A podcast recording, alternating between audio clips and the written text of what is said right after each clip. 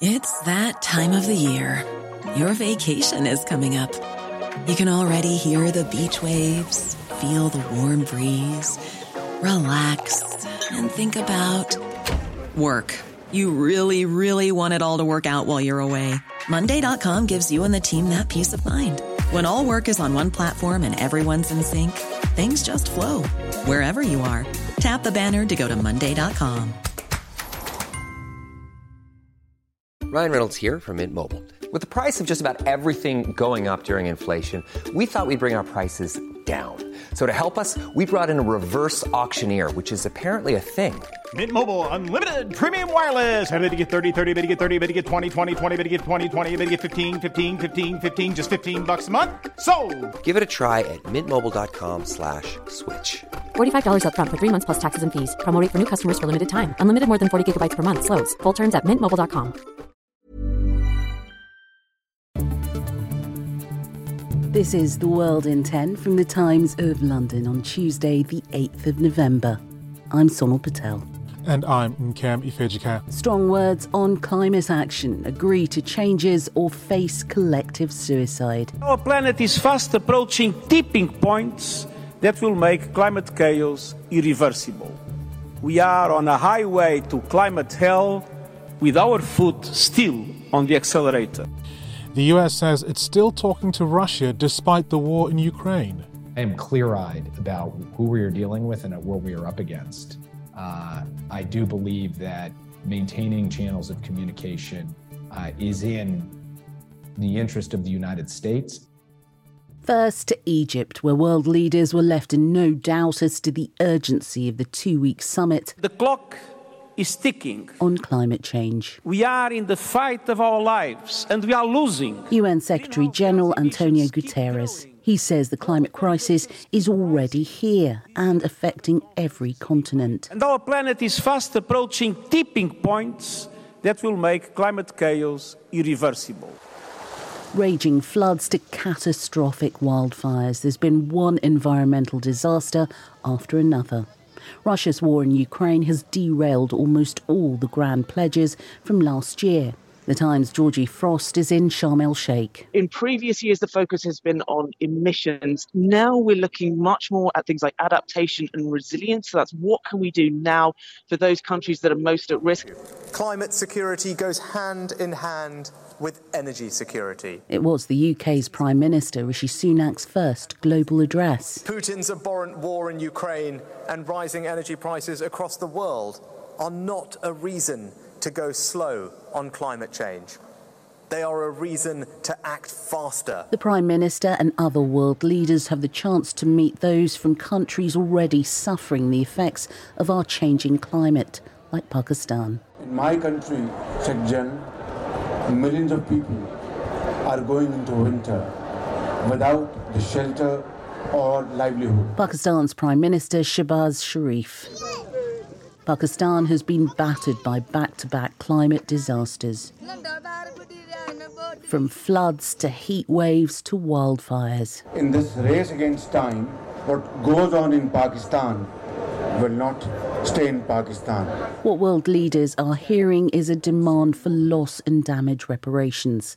The Times' Georgie Frost says that's likely to be a sticking point. I think it's very cautious that anything along these lines will come out because, of course, no developing nations want to admit to that because it can open the way for spiraling liabilities if they admit to some sort of compensation. Those nations suffering the most want the wealthiest to pay up for polluting the planet.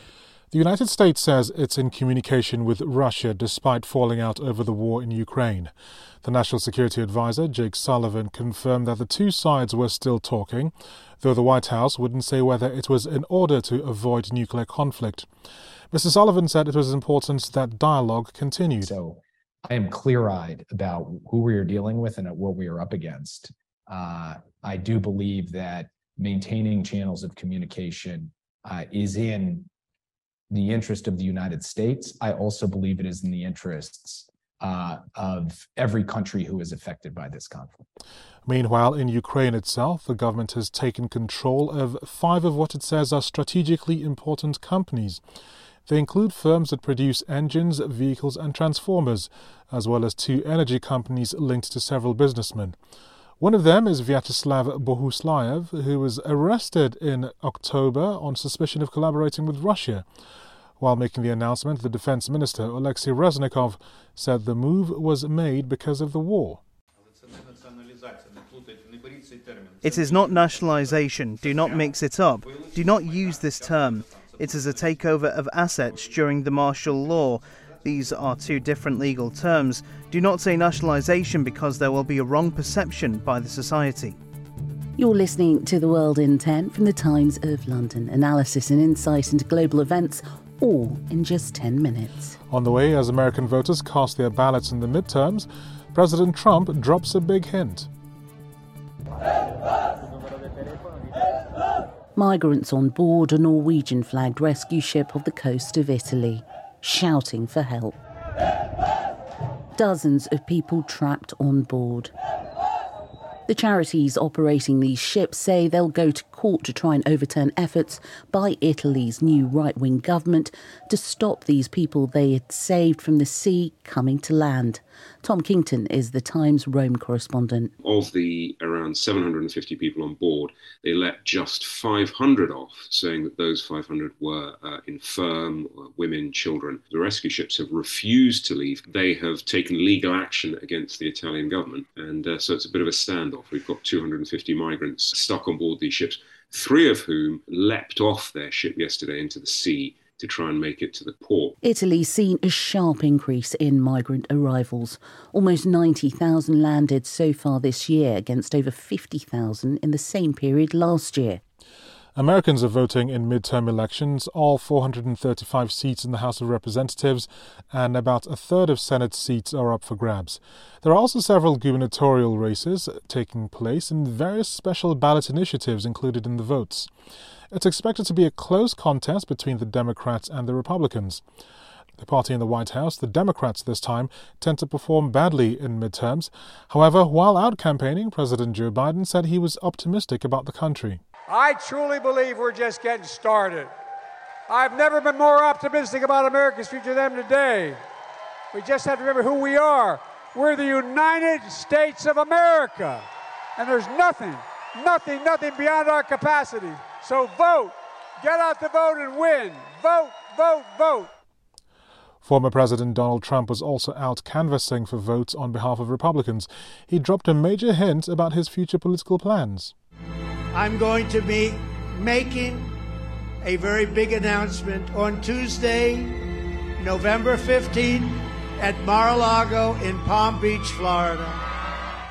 The new political landscape could take a few days to become clear due to different methods used to tally the votes across the different states. With the latest in the row over Qatar hosting the World Cup, here's John Jackson. Qatar's foreign ministry has accused Germany of double standards over its criticism of the World Cup host's human rights records. Qatar has faced intense criticism from human rights groups over its treatment of migrant workers, who, along with other foreigners, comprise the bulk of the country's population. Last month, Qatar's foreign ministry summoned the German ambassador over Interior Minister Nancy Faeser's comments that a country's human rights record should be factored into whether they're selected as World Cup host. Sheikh Mohammed bin Abdulrahman Al Thani told a German newspaper that calls for security guarantees for minorities, which Faeser had requested as a prerequisite before agreeing to attend the World Cup, were superfluous and said that German politicians should focus more on hate crimes occurring within their country's own borders. The World Cup begins in Qatar on Sunday, the 20th of November, with the hosts taking on Ecuador in the opening game. In entertainment, the world's most important prize has been awarded. It's more prestigious than a Nobel Peace Prize, more coveted than an Oscar, more memorable than winning that swimming gala when you were seven years old. It is, of course, People magazine's Sexiest Man Alive, and this year it's gone to the actor Chris Evans, Captain America himself. Perhaps it's no surprise that Chris Evans won the award.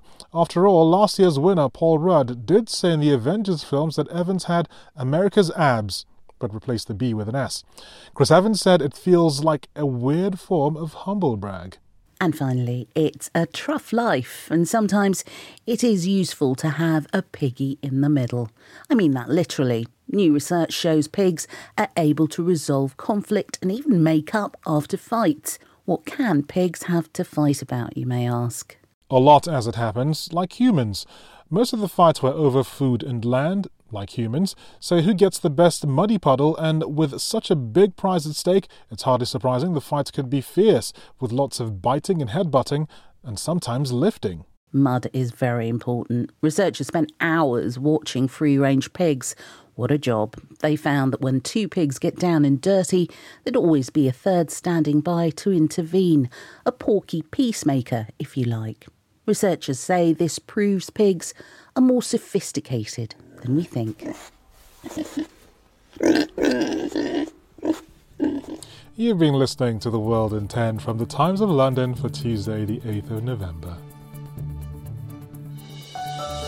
This podcast from The Times is brought to you in partnership with Google Podcasts.